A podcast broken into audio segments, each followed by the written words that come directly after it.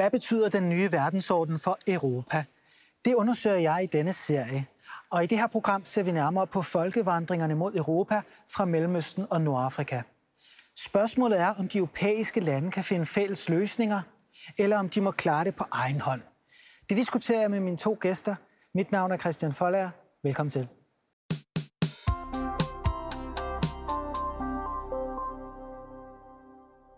Og også velkommen til mine to gæster. Pia Kærsgaard, medlem af Folketinget for Dansk Folkeparti.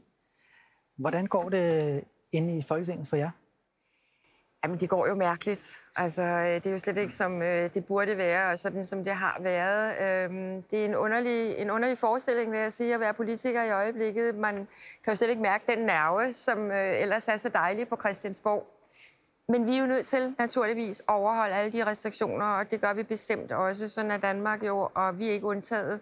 Men, øh, men det er et mærkeligt politisk liv, og vi trænger virkelig, som alle andre, til at komme tilbage til normalen, som det hedder. Og også velkommen til dig, øh, Bertel Hårder, medlem af Folketinget for Venstre og tidligere minister. Mange forskellige ministerposter, så mange jeg ikke kan nævne dem alle her. Øh, hvad får du tiden til at gå med for tiden inde i, på borgen? Jeg er jo meget aktiv i det nordiske samarbejde, og jeg er faktisk præsident for Nordisk Råd i øjeblikket, og jeg sidder også i det nordiske grænsehindringsråd. Og aldrig har vi haft så mange grænsehindringer, i hvert fald ikke siden krigen, som vi har nu. Så der er nok at slås om. For eksempel 10.000 danskere, danske familier, som har sommerhus i Sverige, de kan ikke komme derover, uanset om der er indbrud, vandskade eller brand. Og det er noget, jeg skal ja. Øh, slås med i morgen. Ja, Jamen, øh, jeg er i hvert fald glad for, at I tog jer tid til at komme her i dag og tale om øh, folkevandringerne mod Europa. Og jeg har inviteret jer, fordi I har været med i dansk politik i flere årtier og været blandt de ja, førende politikere her i landet. Og det har jo været en tid, som mere end noget andet har været defineret af netop folkevandringerne. Tilbage i 1980'erne, der var der en præst ved navn Søren Kraup, som begyndte at blande sig i indvandringsdebatten herhjemme i Danmark, som betegnede indvandringen som en folkevandring. Dengang der var det meget kontroversielt. Men havde han ikke ret, Pia? Du er så tid, tidligere partifælde med ham. Han har vel endt med at få ret. Det er en folkevandring mod Europa. Jamen, han har da haft fuldstændig ret, og jeg er dybt taknemmelig over at have fået lov at kende Søren Krab, og i øvrigt også øh, fætteren Jesper Langballe, som blev mine gode kolleger øh, senere i Folketinget. Og øh, jamen, jeg var meget optaget af, hvad Søren Krab øh, stod for dengang, øh, og interesserede mig også selv rigtig meget for det på det tidspunkt. Og han har jo fuldstændig ret. Han tog et meget, meget modigt skridt. Øhm, han benævner nogle gange, når han rigtig godt kan lide folk, så siger han, det er en hedersmand. Men jeg vil betragte, eller betegne ham som en hedersmand, og jeg har stadigvæk dyb respekt for ham. Øh, han har virkelig gjort et pionerarbejde, og ja, han har haft fuldstændig ret. Hvad siger du, Bertel? Øh, det har jo været kontroversielt at betegne det som en folkevandring. Det er det ikke så meget i dag. Havde Søren Krav ret i, at vi står i en folkevandring mod Europa, som har været i gang i årtier? Ja, og øh, jeg havde jo fornøjelsen af at forhandle med Søren Krav og Jesper Langballe, og vi har faktisk altid været rigtig gode venner. Så selvom der godt kunne være lidt gnister, så har det været præget af gensidig respekt. Og øhm, vi nåede jo også virkelig noget, da jeg var integrationsminister. Der fik vi jo omlagt udlændingepolitikken og fik sat en stopper især for familiesammenføringer, som kørte igen og igen og igen. Øh, så det har jeg kun gode minder om, og det synes jeg, man skal indrømme, at der sagde Søren Krav før de fleste, at der var problemer. Når vi ser tilbage øh, på det 20. århundrede, så var Europa i den første halvdel et kontinent, der først og fremmest var præget af udvandring. Men efter 2. verdenskrig, så bliver vi til indvandringslande.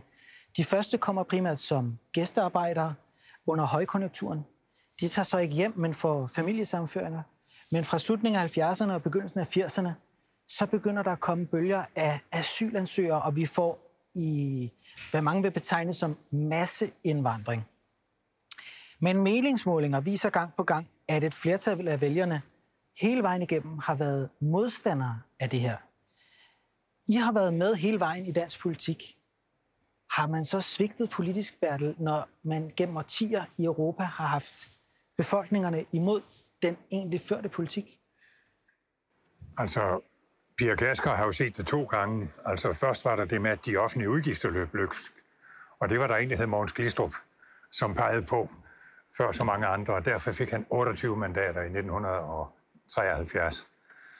Der var noget, de andre partier havde glemt. Og der var også noget, de andre partier havde glemt i den næste fase.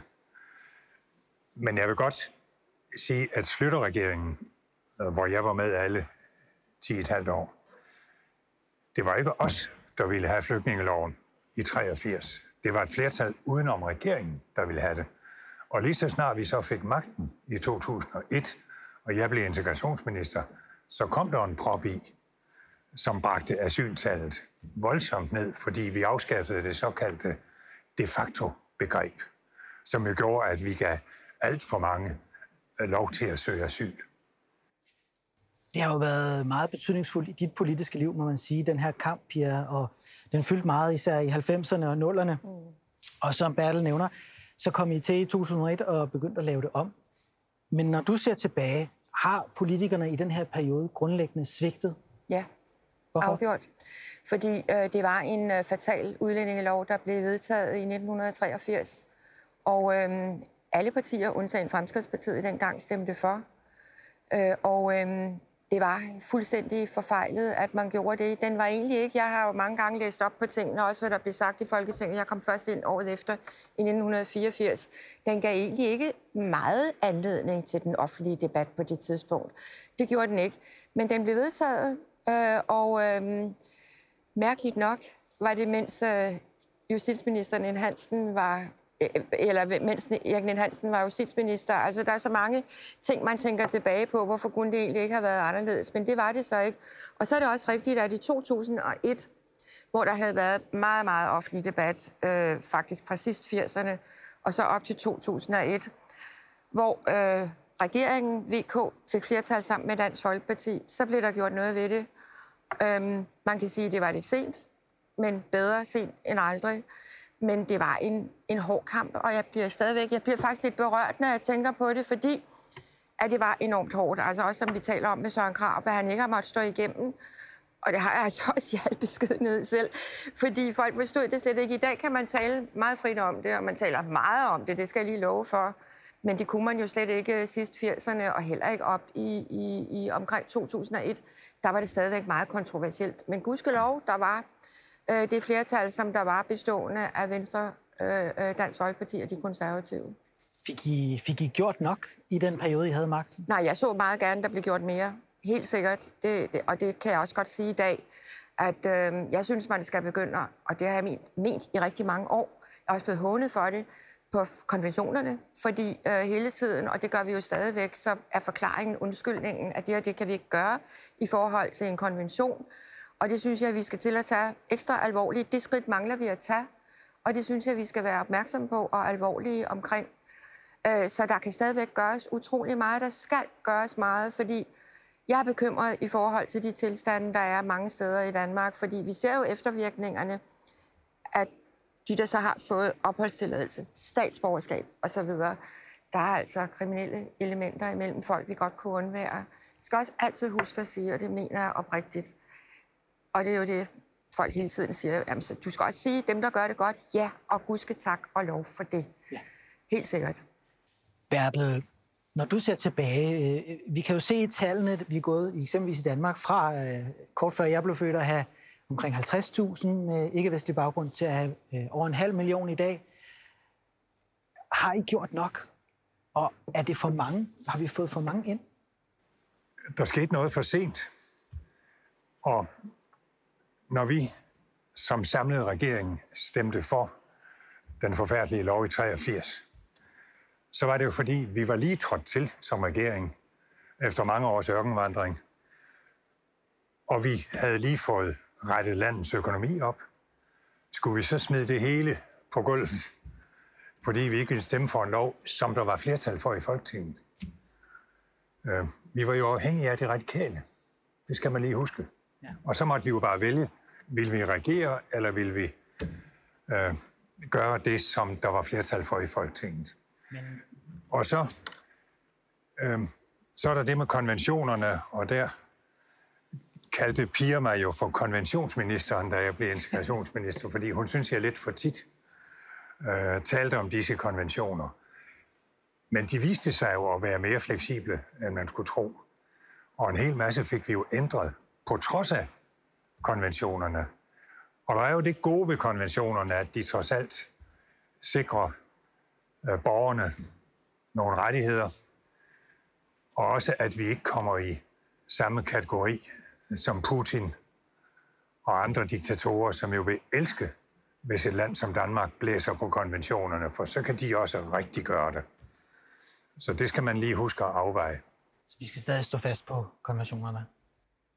Ja, men vi skal prøve at ændre dem, fordi ja. flygtningekonventionen er jo helt klart forældet. Det er jo slet ingen tvivl om.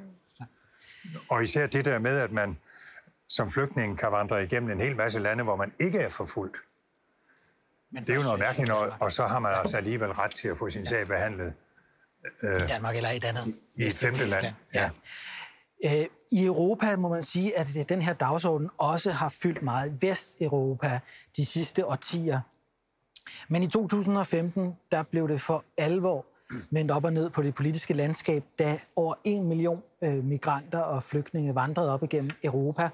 Og siden har øh, debatten rykket sig, og mange partier har flyttet sig. Dengang der åbnede Angela Merkel meget kontroversielt grænserne til Tyskland med bemærkningen, vi er schaffen das, altså vi klarer det. Var det en fejl, Pia? Ja, og en enorm fejl. En enorm fejl. Og, og, og jeg må sige, altså jeg kan undre mig stadigvæk over, at hun overhovedet kunne slippe afsted med det på det tidspunkt. Det har jo så også smertet hende siden. Men der var også andre lande, jeg vil sige vores naboland Sverige, øh, har jo også været alt, alt for længe om at indse, at den var rivravruskende galt. Men, men specielt den der folkevandring i 2015, den har virkelig ændret noget. Øhm, altså det var på grund af Syrien, når der skete en masse øh, øh, i de områder, Makedonien og så videre. Men, men, øh, men det var en helt øh, forfærdelig bemærkning fra en øh, statsleder i et meget stort vesteuropæisk land.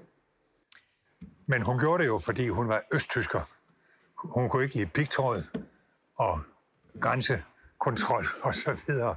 Så jeg kan godt forstå, hvorfor hun sagde det, men det var torskedumt mm. og det katastrofalt, var det, også for Danmark. Var det en fejl, Val? Og Kæmpe fejl. Kæmpe fejl. Hvad skulle hun have gjort? Hvad skulle Europa have gjort, da vi stod i den krise? Hvad hun var skulle have gjort alt, hvad hun kunne for at stanse strømmen. Ja. Simpelthen. Hun inviterede jo dengang, øh, mente mange, til at de skulle komme den sommer, inden øh, det brød løs i efteråret. Og det skete øh, i forbindelse med et tv-interview, hvor hun øh, blev konfronteret med en pige med palæstinensisk baggrund, der måske skulle sendes tilbage. Og der sagde hun til hende, at alle kan ikke komme her. Det kan vi ikke klare. Das schaffen wir nicht. Få måneder senere, så lød det, at vi godt kunne klare det. Mm. Har det også på den måde spillet ind, at, at øh, Merkel ikke har vidst, hvilken retning hun skulle tage i den situation? Jo, men det er der jo forfærdeligt mange politikere øh, i denne her sag, som netop ikke har vidst, hvilken retning man skulle tage. Og der har det været meget, meget væsentligt fra begyndelsen at sige, jeg skal sørge for mit land. Jeg skal sørge for Vesteuropa. Det går simpelthen ikke, at vi får så mange mennesker med andre kulturer, med andre forhold til, hvordan man ser på tilværelsen. Fordi det her betyder jo, for mig har det altid været Selvfølgelig det er en, en økonomisk belastning, det siger sig selv. Men specielt den kulturelle, sociale belastning, synes jeg egentlig har været den værste. Fordi vi jo begynder jo langsomt at ændre vores nationale stater, Vesteuropa, i forhold til, at der kommer for mange, som vil ændre, øh, nu er jeg lidt ind på værdipolitikken, de værdier, som vi står for, ikke alene i Danmark, fordi Danmark er jo ikke ene om at have øh, øh, værdier. Det har Vesteuropa, og det synes jeg, vi skal være så opmærksomme på. Ja, vi har også et andet program i serien om islamismens øh, fremmarsch, hvor vi netop har diskuteret også det spørgsmål.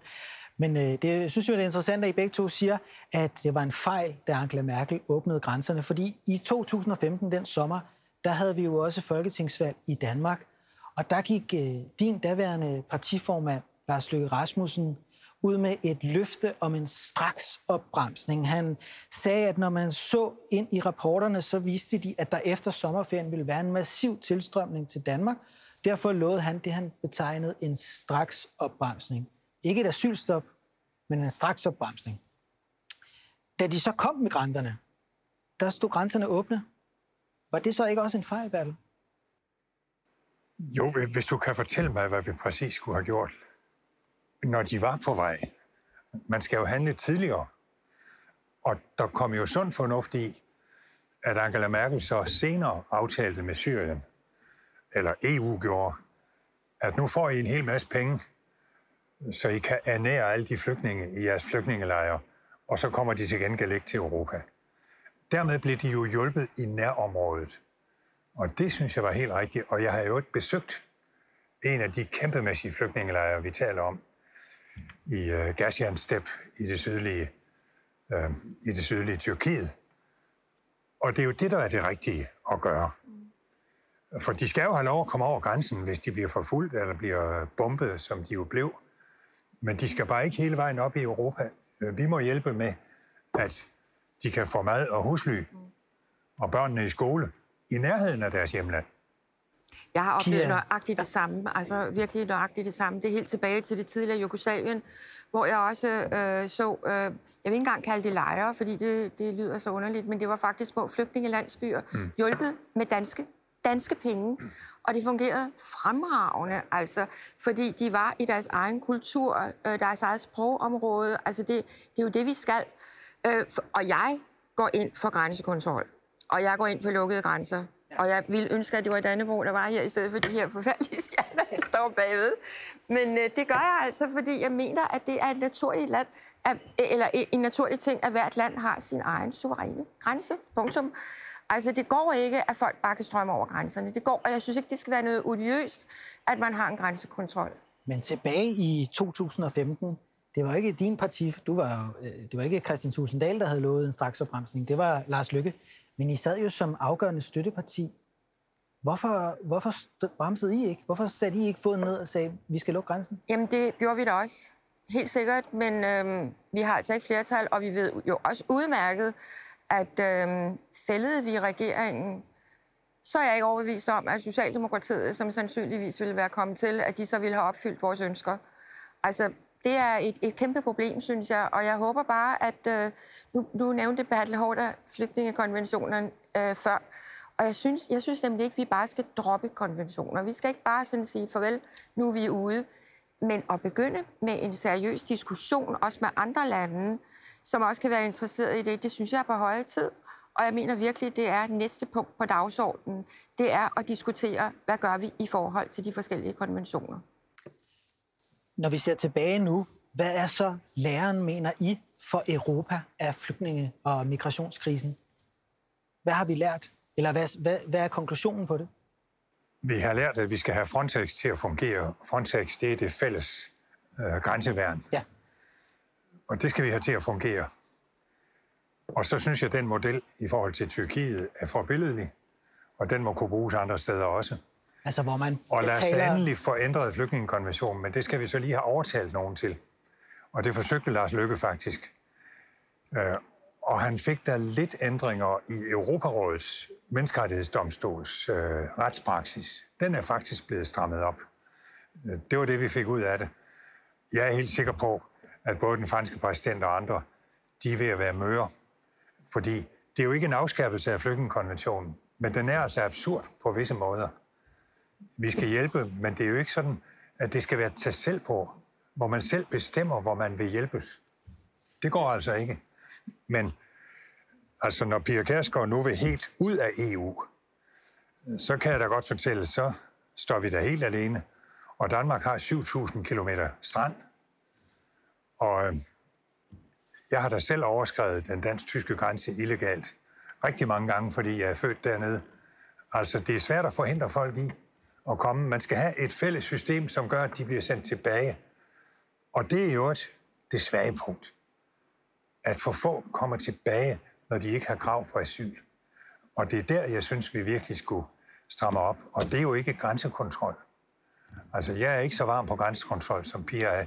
Måske også, fordi jeg sidder i det nordiske grænsehindringsråd, som kæmper for, at danskere nu kan få lov at komme over til deres sommerhus i Sverige. Ja, det synes jeg også. Så vi skal lave grænsekontrol. Og det er vi enige om. Ja. Ved de... Og jeg er heller ikke glad for den dansk-tyske, og det skulle jeg hilse fra Men det vi er danske rigtig glade mindretal. for det nordiske samarbejde, og, og det skal jo være, som det hele tiden har været. Det synes jeg helt klart. Der har vi nogle interesser, helt klart. Men jeg synes ikke den anden vej, det synes jeg ikke.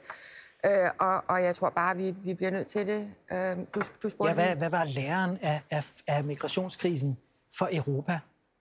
Jo, men det er Hvad jo... er konklusionen på det? konklusionen er, at vi skal være meget opmærksomme fremover, hvad det er, vi siger ja til, og hvad det er, vi siger nej til. Og jeg har jo, både Bertel Hårder og jeg har været i det her i så mange år, og når jeg hører Bertel Hårder sige det der med at hjælpe i nærområderne, jamen det, det, er, sådan, det er jo øh, en historietælling, fortælling, som den har jeg jo hørt på altid, altid. Og det kan alle være enige om. Hvorfor gør vi det så ikke? Men vi gør Fordi det jo i selvfølgelig Tyrkiet. skal vi gøre det. Jo, jeg ved ikke rigtig, hvor godt det har virket. Hvor, hvor mange milliarder øh, euro var det, Erdogan fik, og virker det egentlig? Altså, jeg er ikke, jeg er ikke sådan Tyrkiet-tilhænger eller Erdogan-tilhænger. Jeg stoler ikke et øjeblik på ham. Kan man ikke også sige, at, at det virker en smule dobbeltmoralsk, hvis de europæiske lande hævder at forsvare et ædelt princip om retten til asyl, men derefter gør alt for at holde dem ude, som eventuelt kunne finde på at komme herop og gøre krav på den asyl?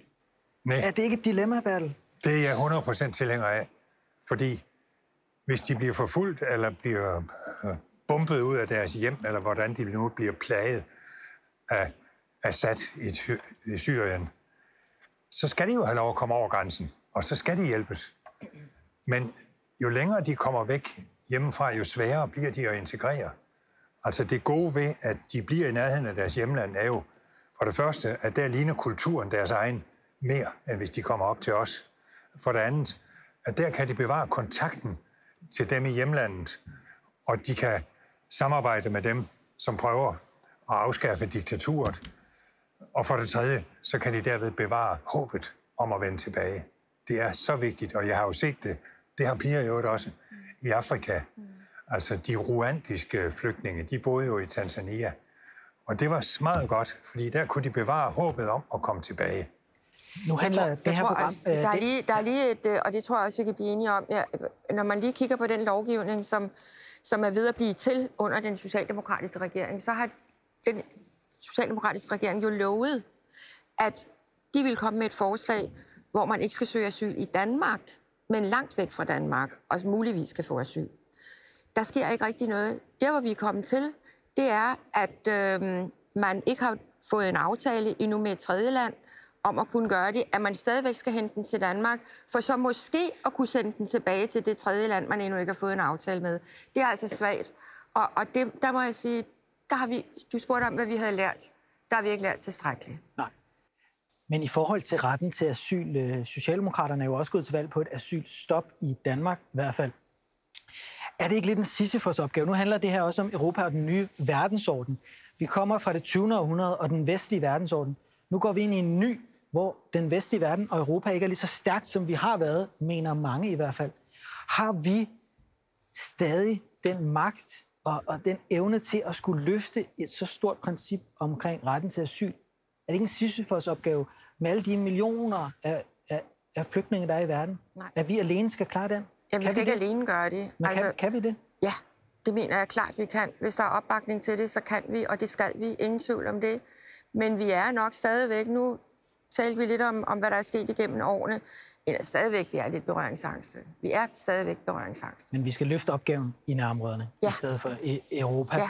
Jamen, jeg, jeg, jeg kender faktisk ikke nogen politikere, der siger noget andet. Og så er det, man ikke kan forstå, at det ikke kan blive udmyndtet. ja Men det er jo fordi, man er nødt til at blive enig med nogle af de lande, Ja. der ligger i nærområdet. Mm. det er klart. Og de, øh, de værner jo også om deres suverænitet. Klart. Penge kan løse mange problemer. Ja, det kan det normalt, ja. Ja. men åbenbart ikke i det her spørgsmål.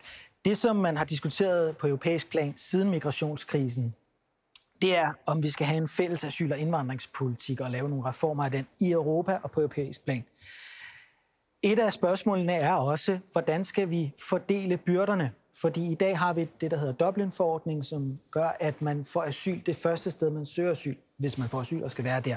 Det betyder så bare, at Italien, Grækenland og Spanien står med en meget stor byrde, og den kan de ikke løfte alene. Så nogen mener, at vi skal fordele asylansøgerne ud af Europa. Det er andre uenige i, især Østeuropa. Ser I for jer, at man på europæisk plan kan få en fælles politik på det her område? Nej. Nej. Fordi hvis vi går ind på det, så bliver det alt for, for let for grækere og italienere og spaniere at slække på deres grænsekontrol. Altså, ja. vi er nødt til at holde fast i, at de skal altså ikke bare lade dem løbe videre op til os. Så den fælles løsning skal bestå i, at vi så vidt muligt har en skrab grænsekontrol, og så vidt muligt har et sted, hvor vi kan sende dem, som ikke skal have asyl, tilbage. Kunne man løse det, Bertel, ved at øh, lade grænsekontrollen overgå fuldt ud til det europæiske fællesskab, sådan som nogen har foreslået? Så Nej. grækerne ikke kontrollerer deres egen grænser, men Europa gør det? Begge dele vil jeg anbefale. Mm. Ja.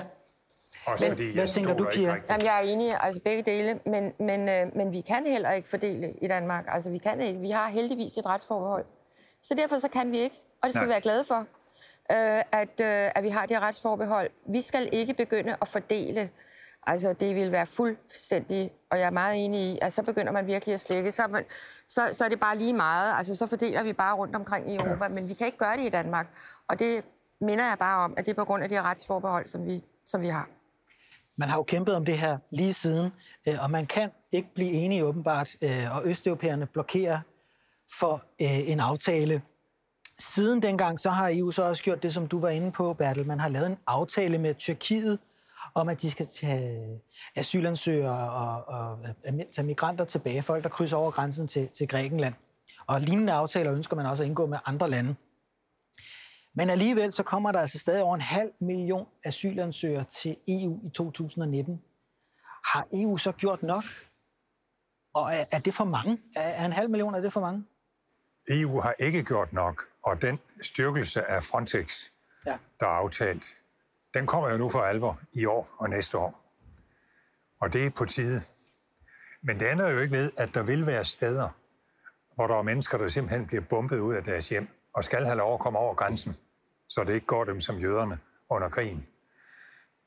Og det skal vi jo finde en måde at løse på ved, at de så bliver hjulpet til at være i nærheden af den grænse. Og det er det, vi gør i Tyrkiet, og derfor synes jeg, det er en forbilledelig aftale. Og i øvrigt gør Dansk Flygtningehjælp en fremragende indsats lige netop i de lejre i Tyrkiet, hvor vi hjælper syrerne. Og der koster jo hver flygtning en lille brøkdel af, hvad en i Danmark koster. Det skal vi også lige tænke. Vi kan hjælpe mange flere for de samme penge, hvis vi hjælper i nærområderne. Det er et argument, vi hører øh, ofte. Pia, hvad tænker du? Er, er, er, har EU gjort nok? Jeg tror ikke, at EU skal eller kan løse denne her opgave. Det tror jeg under ingen omstændigheder. EU kan efter min mening ikke løse ret mange opgaver, så, så det men kan de slet ikke løse. Skal Grækenland så stå med den alene, uh, Italien? Nej, men der er vi jo sådan set, som jeg hørte, enige om, at uh, vi skal satse meget mere på de suveræne stater og få problemerne løst i nærområderne. Og det mener jeg ikke, vi nødvendigvis behøver at have EU til. Altså, det er jo noget, vi kan gøre på alle måder, på alle mulige samarbejdsmåder. Så det, det er løsningen, og den har jeg stået og diskuteret i mange, mange år. Og man kan jo kun håbe på, at på et eller andet tidspunkt, så bliver det til virkelighed. Er over en halv million, er det, er det for mange? Ja. Hvor, hvor langt skal vi ned, hvis det skal fungere? Jamen, jeg tror ikke, man kan sætte tal på. Det tror jeg Nej. overhovedet ikke, man kan. Mange har også talt om, at vi skal bygge et Fort Europa. Er I tilhængere af et, af et Fort Europa? Det har vi jo allerede. Jamen, det er jo det. Altså, har vi et Fort Men der kommer over en halv million ind i, i EU. Ja, ja, og derfor skal grænsekontrollen skærpes. Okay. Men i princippet har vi et Fort Europa. Men et Europa, hvor man, hvis man bliver bombet ud af sin landsby og står ved grænsen, så kan man komme over den. Og så kommer det vanskelige, hvor skal man så hen? Det er det, vi diskuterer. Det er det, vi diskuterer. Hvad tænker du, Pia? Har vi fået et Fort Europa? Nej, det har vi jo ikke, men jeg er tilhænger af et Fort Europa. Det er jeg, altså hvor både den ydre, men også den nationale grænse bliver, bliver skærpet i allerhøjeste grad. Øh, det er jeg. Hvor skal asylbehandling foregå hen i et Fort Europa? Altså skal, forestiller vi os et fort med en port, hvor man kan gå hen, og så der... Altså det er jo det, der bliver arbejdet på, og det vil jeg virkelig ønske enhver regering, uanset hvem der sidder der, meget held og lykke med at man opnår en aftale i et tredje land, som kan gøre, at øh, man der søger, om man skal have asyl, asyl eller ej. Og hvis ikke man får asyl, ja, så er der en anden løsning. Er det ikke også øh, et eller andet sted en lille smule nævnt at forestille sig, at vi kan bygge det for Europa og stadig have asylbehandling? Altså de steder, hvor Europa har grænser, der er jo for eksempel spanske enklaver i Afrika, der er grænsen til Tyrkiet osv., der ser vi jo, at der opstår kaos igen og igen, stormløb på grænserne. Kan man i det kaos have en reel asylbehandling, øh, Bertel? Jamen, spanierne må jo altså bevogte deres grænser, også på de kanariske øer og på Ceuta, og hvad er det, den anden ø hedder? Noget med lille. Selvfølgelig skal de det. Ellers så hænger de på dem. Ja, men jeg siger, i, i forhold til at bygge et fort Europa, kan, kan det lade sig gøre, og så stadig have asylbehandling og ret til asyl, hvis man de steder, hvor de så skal komme hen for at søge asyl i Europa, at der er der jo nærmest krigstilstand nogle gange. Ja, men altså i min tid som integrationsminister, hvor vi virkelig fik sat en prop i, der fik vi jo selv dansk flygtningehjælp med på, at når der kom busser fulde af romager, øh, cigøjnere, som de hed før, så kom de ikke engang ind af døren på Sandholmlejren. Deres sag blev behandlet ved nogle lange borer uden for Sandholmlejren. Og der blev de afvist, så de aldrig nogensinde kom ind.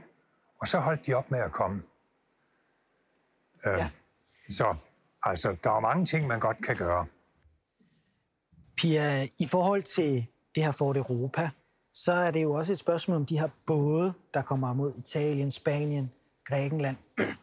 Skal vi presse bådene til at vende om og sejle ja, hjem? det skal vi også, fordi at det, man har oplevet med, med de der forfærdelige scener med både øh, øh, igennem Middelhavet, altså det er jo øh, flygtninge, der har betalt for deres rejse igennem det der Middelhav, og det skal der jo også øh, ses på og sætte sin stopper for, at der er bagmænd, som tjener tykt på det her, ja. og det meget ofte er unge mænd, der bliver sendt i forvejen, og så kommer familierne efterfølgende. Men jeg synes, det er, altså jeg synes virkelig, det er forfærdeligt at se på. Jeg bryder mig da bestemt heller ikke om at se både der kender og folk, folk, der drukner. Og, altså der er, det er ikke, jeg tror ikke, at vi kan stå her og sige, nu er problemerne bare løst. Altså det her, det er en langtidsopgave og har været en opgave i alle de år, både Bertel Hård og jeg har siddet i Folketinget. Men jeg har en lille tilføjelse. Ja. Vi er jo et land, der giver rigtig meget udviklingshjælp. Og nu har vi heldigvis fået en amerikansk præsident, som gerne vil hjælpe kvinderne i Afrika. Fordi på længere sigt, så er det, der skal hjælpe os, det er, at kvinderne selv bestemmer, hvornår de skal have børn, og hvor mange de skal have børn. Hvor mange børn de skal have. Ja. Og det gør de jo ikke i dag. Det er helt, helt afgørende. For det der med, at man i i et land som Niger og i, øh, også i Rwanda er der alt for mange. Altså, øh, når hver kvinde får 5, 6, 7 børn i meget tidlig alder, så er jo halvdelen af befolkningen under 20.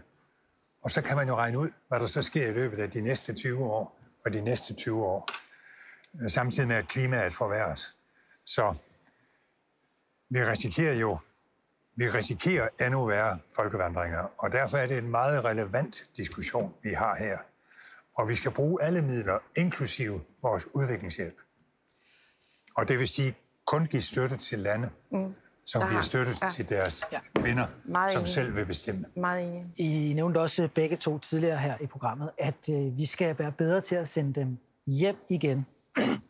En af forhindringerne er jo tit, at de øh, lande, de kommer fra, ikke vil modtage dem kunne det være et, et initiativ på europæisk plan, at man udnytter den magt, der er, hvis Europa står sammen i at tvinge landene til at tage imod dem, og sanktionere dem, hvis ikke de vil. Kunne det, det være en, en løsning, Pia, det er på klart, den udfordring? og også nu, når Bertel Hårder taler om udviklingshjælp, så er det da også det, vi skal kigge på. Altså, kan vi blive ved med at hjælpe økonomisk, hvis lande samtidig afviser at tage imod egne statsborgere. Ja. Jeg har aldrig fattet, der er noget, der hedder folkeretten.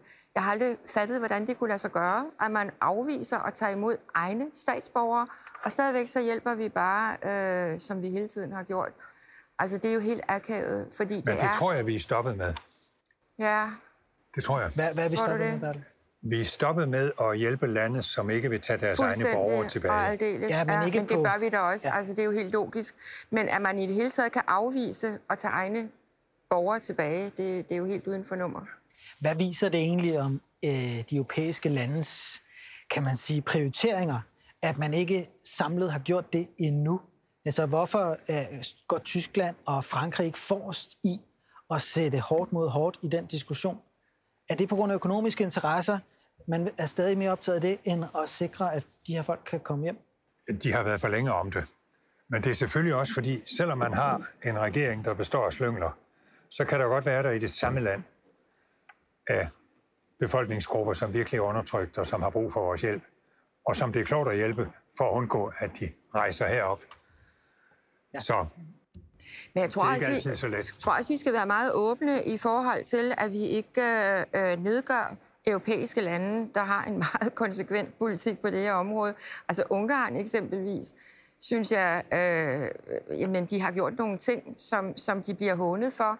Polen, altså jeg tror virkelig, at man skal passe på med, netop hvis man gerne vil tage nogle drastiske skridt, at man så ikke bare øh, nedgør lande, som, som, som foretager nogle drastiske skridt. Man bør gøre det samme. Ja, man kan sige, de er blevet hånet og latterliggjort for ting, som nu er Som blevet europæisk gøre. politik. Ja, altså, ja. Og vi bygger jo alle hegne og Ja, laver grænser nu, ja. ikke? Øhm, Men problemet er jo, når de bryder alle regler for at holde sig selv ved magten. ja, det er en anden Det er diskussion. en anden sag. Det er jo det, det sag, handler ja. om. Ja. Øh, i, her til sidst, så vil jeg så spørge jer. I har jo tilbragt en, øh, en menneskealder i politik, og du annoncerede for nylig, Bal, at du stopper. Og jeg hørte et interview med dig i øh, Deadline på en konkurrerende kanal, hvor du sagde, at som politiker er det også vigtigt, at man efterlader sit land i bedre stand, end da man kom til. Når du ser tilbage på det her spørgsmål, har folkevandringerne ændret Danmark og Europa til det bedre eller værre? De har skabt os en hel masse problemer.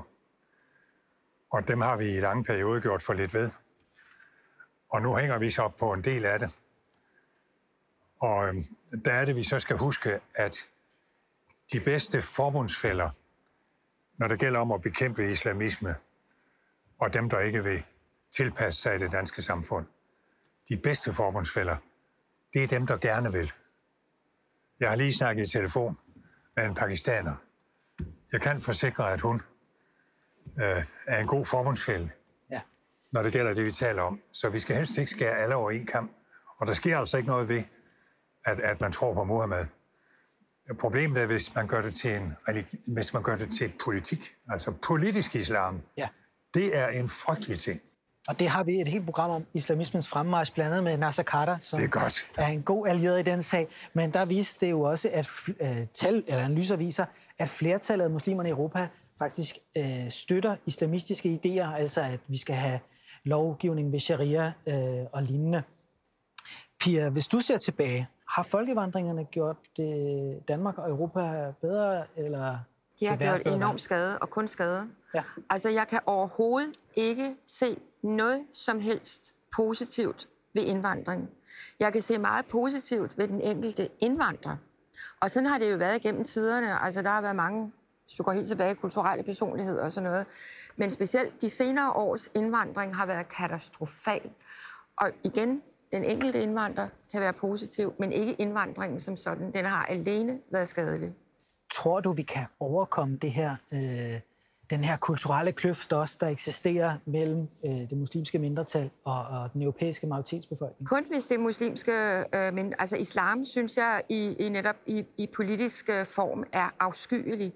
Og vi bør gøre alt, hvad vi overhovedet kan for at gå imod den. Fordi det er jo, vi ser det jo, altså terror.